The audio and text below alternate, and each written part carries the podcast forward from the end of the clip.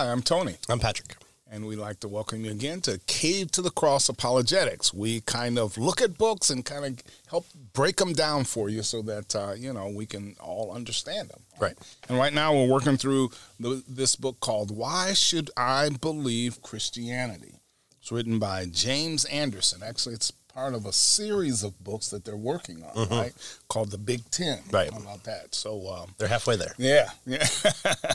and um, we uh, last time started on chapter two of this book that he calls the Big Picture, where he uh, examines worldviews and the idea of worldviews and what that means and the importance of worldviews, right? Right. And so. Um, we got about halfway through, and now what he wants us to do is uh, he suggested we can evaluate worldviews. Right. right. We can determine to a certain extent which worldview is, as he says, more true than another worldview. Mm-hmm. Right? Because he's trying to answer the question of why should I believe Christianity? And he's positing that Christianity isn't this just collection of facts or events or things that you kind of believe that affect you when you go to church on Sunday. Right. But it's, it's an all encompassing worldview. And a worldview is how you see uh, the world uh, and, and uh, obtain evidence, bring, bring stuff in, uh, accept things, or evaluate things as being good or accurate. Yeah, good. So he says uh, the uh, the first chapter. He says explain that we should want our beliefs to be true. And the way we determine whether our beliefs or our other people's beliefs are true are by considering reasons for and against those beliefs, right? Mm-hmm. So if we, we want to know if a particular belief is true, one of the things we do is we ask for the reasons to to uh, to determine whether or not that belief is true. So you know, uh, here I have a book. I believe that there is a book on the table. Well, what's your reason? Well, in this instance, I see it, mm-hmm. right? And so we can give reasons for our various beliefs. And, and, he says the same principle uh, can apply with worldviews, right? We can examine worldviews, look at the various reasons to determine uh, which worldview is true or more true than mm-hmm. another one, right? right?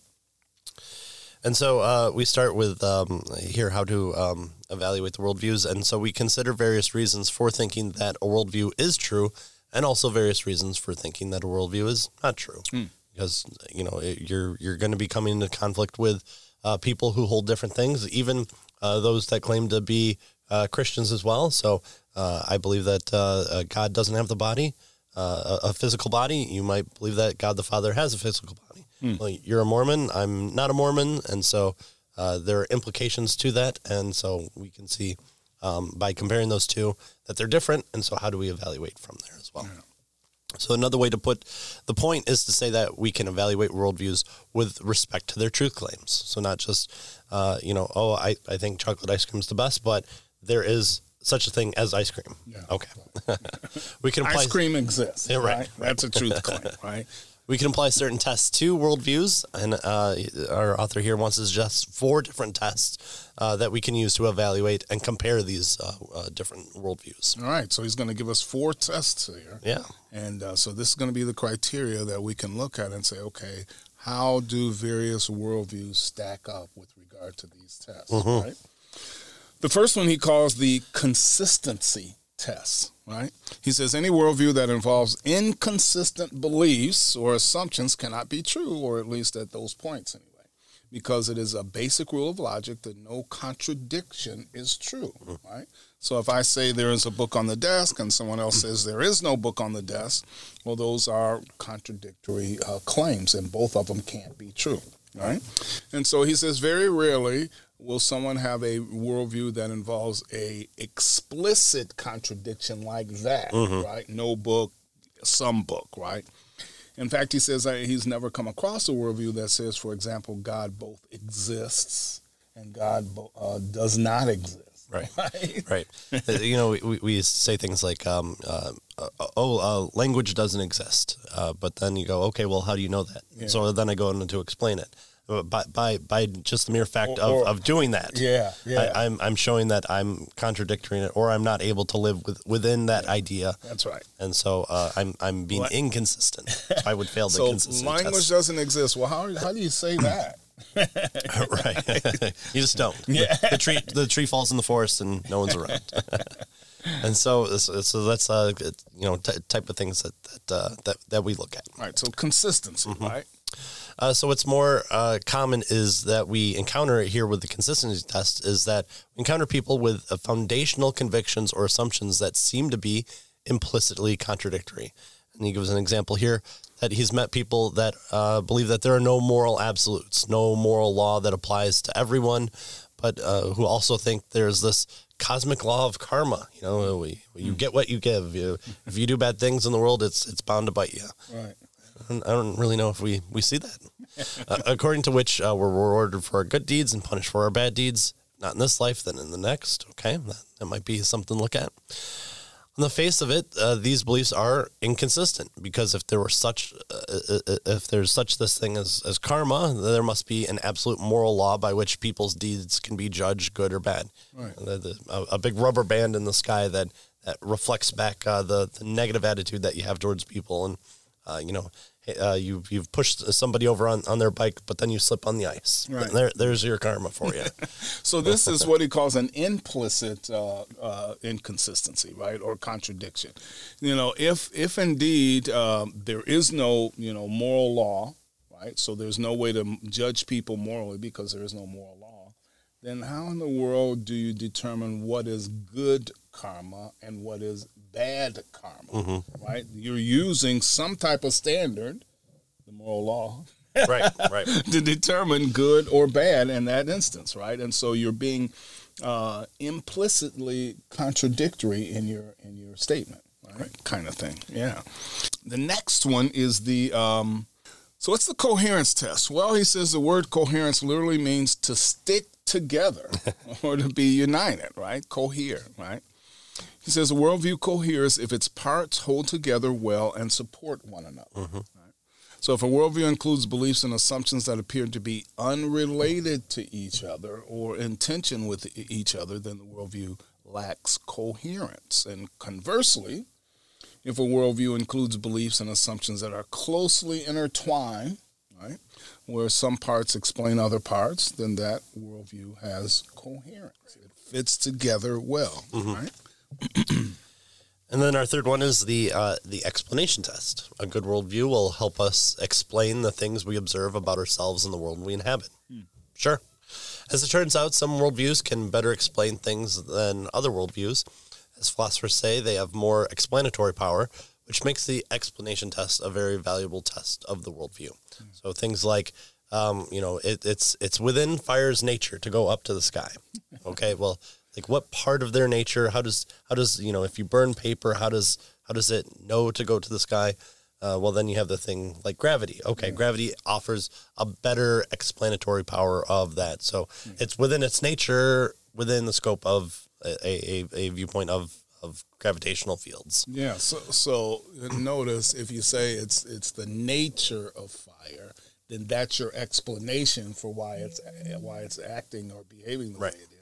And then you say, well, what do you mean by nature? Mm-hmm. And now you have to say, well, you mean it's fire. Yeah, And so fire, fire forms. yeah. And so now you're, you know, it's the nature of fire that causes it to, to act this way.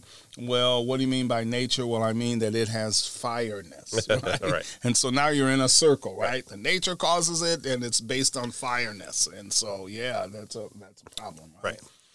So if a, if a worldview can explain things and explain them well, that's a good indication that the worldview is true. So it offers a little bit more. We we can test things for gravity. We can um, uh, um, take it from the really big to the really small, um, and we don't just have to talk about uh, the the four elements. We we actually expand more uh, apart from that. So if one worldview can better explain things than another worldview, we have more reason to believe the first and the second. So we can do this with uh, Christianity and atheism. Atheism can explain things, but Christianity seems to offer the better explanation, according to us. Yeah. So, uh, so that's the explanation test, right? Which one explains better, right? What what uh, our observations, our perceptions, that sort of thing. Um, and then he says there's the evidence test, right? So this one is kind of a tricky wicket, right? Yeah. Kind of sticky yeah. wicket type of thing, right? He says the basic idea here is that if a worldview is true, then it should fit with the evidence, right? All the evidence that we have available. And that seems to make sense, right? Does it fit with the evidence, Right. right? Uh, the immediate evidence, for instance, of our senses, right? The evidence of reason, the evidence of our conscience, right? Or the evidence perhaps of history or science and so forth. So, does this worldview fit with the evidence, right? He says, in the broadest sense, evidence, notice this, is anything that can serve as a truth indicator, anything that points towards the truthfulness of some belief or claim. So, this is kind of interesting because most people just take evidence as, you know, uh, a fact, Mm-hmm. right? A fact is evidence. This is a thing. Respond to it. Well, right, and a fact is just a thing, perhaps, Right. right. Or is you know, it's and and facts are not really evidence. You have to attach a fact to a particular truth claim for it to be considered either evidence for the truth claim or not, Mm-hmm. right? And so, what he's suggesting here is that uh, uh, evidence, a fact, let's say, becomes evidence if it's more likely to indicate that a particular claim is true. If this fact is more likely to indicate that this claim is true, it becomes evidence for that claim. Right? That's that's what he and so he says evidence is anything that can serve as a truth indicator to a particular claim, right? It points towards the truthfulness of some belief or claim. right. Right. Yeah, so this is kind of interesting because an evidence is just not any fact that exists in the world, right? Here's here's a book. There, that's evidence. Evidence of what? Well, uh, you know, Right, you right. got to have what it's evidence of, right? Not just the fact, Right, right? right, yeah, uh, and you know we do this with murder cases. Uh, that we we find a body uh, in a building. Well, it's just a building, right? Yeah. Oh, uh, but it's uh, actually a drug den. Okay, well that might add to the evidence that he was murdered for a reason, Yeah, and so we might uh, uh, bring that into our our uh, evidence uh, field and and put that in our little notebook as as a, as an indicator. Yeah, yeah. Truth indicator. The evidence we use in everyday situations is often obs- uh, observation observational in nature, Right. based on sense perception. But it's important to recognize that direct sensory observations aren't the only kind of evidence. All right, so there's more than one type of evidence, right? yeah. I see it there. That's the evidence. Yeah. Okay. Well, there may be more than just, uh, you know, sensory perception Right. as evidence, right? This, this is something that a lot of people need to understand is uh, that uh, just providing, you know, a, a, a, a finger of God sliced off. Here you go. This is evidence of God. Is not the only only uh, way to uh, present evidence. All right, so here it is. I write two plus two equals five, and you say, "What's the evidence that two plus two equals five? Well, I can see it right there, so that's the evidence. Right. I see it. Yeah. Right. Yeah. Well, really? I, I sense it well. so our internal faculties of intuition, reason, and conscious and conscience uh, can also serve as sources of evidence for certain truth claims. right. So it's unreasonable just because someone's written two plus two equals five to take that as evidence that two plus two equals Right. five. You can believe that that I statement is yeah. two plus two equals five, but that doesn't mean there's the, the, the equals is uh, correct. we rely on external sources of evidence too, such as testimony and of trustworthy people. Right. Uh, we do this uh, for for uh, history as well, uh, un- unless if you uh, see Abraham Lincoln with your own eyes. You know, oh, pictures can be faked, video can be faked. I, I don't care about his documents. I don't care what uh, the scholars say. Uh, okay, well then you're never going to believe Abraham Lincoln existed. Yeah. Okay, you're you're you're going to have a hard time uh, with anything in history whatsoever. And so ev- the evidence test, he says, is important because a person's worldview can uh, be confirmed by the evidence or it can be disconfirmed by the evidence, right?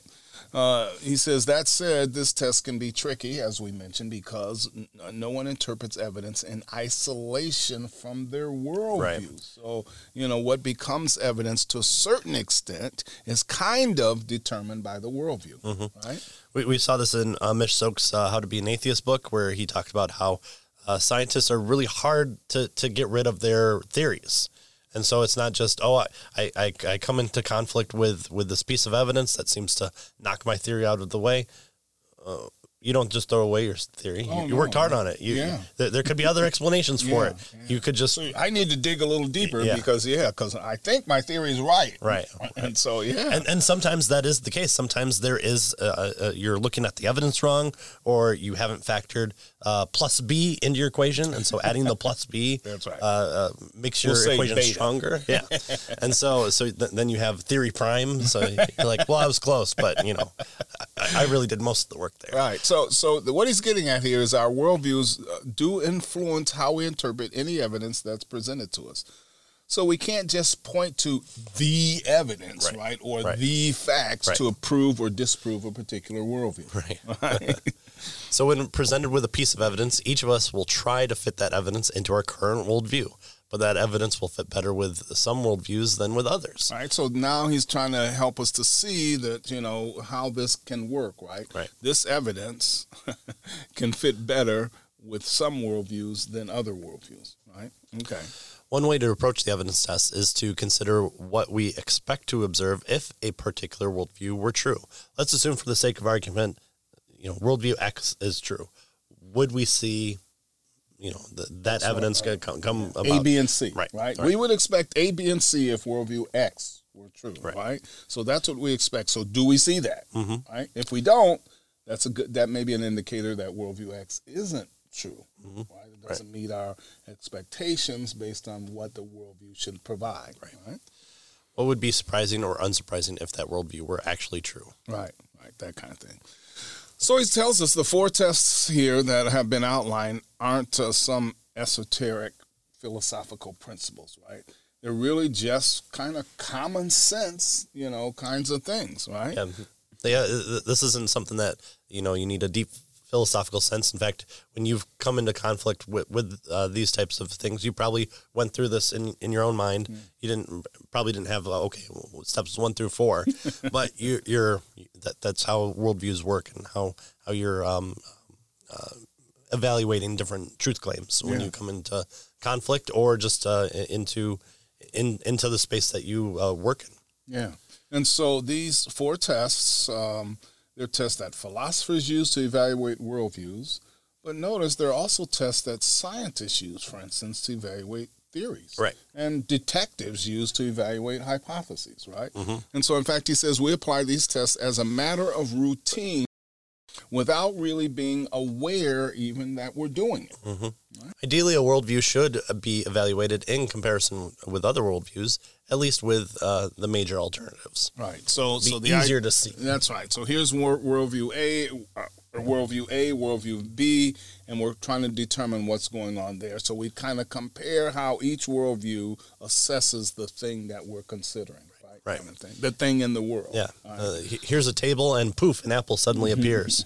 well, in the atheistic uh, worldview, the, the materialist worldview, that, that stuff should happen at least more than once. Right. Or as, if it happened once, it has the ability to happen more than once. There's nothing that uh, you know uh, precludes it from happening.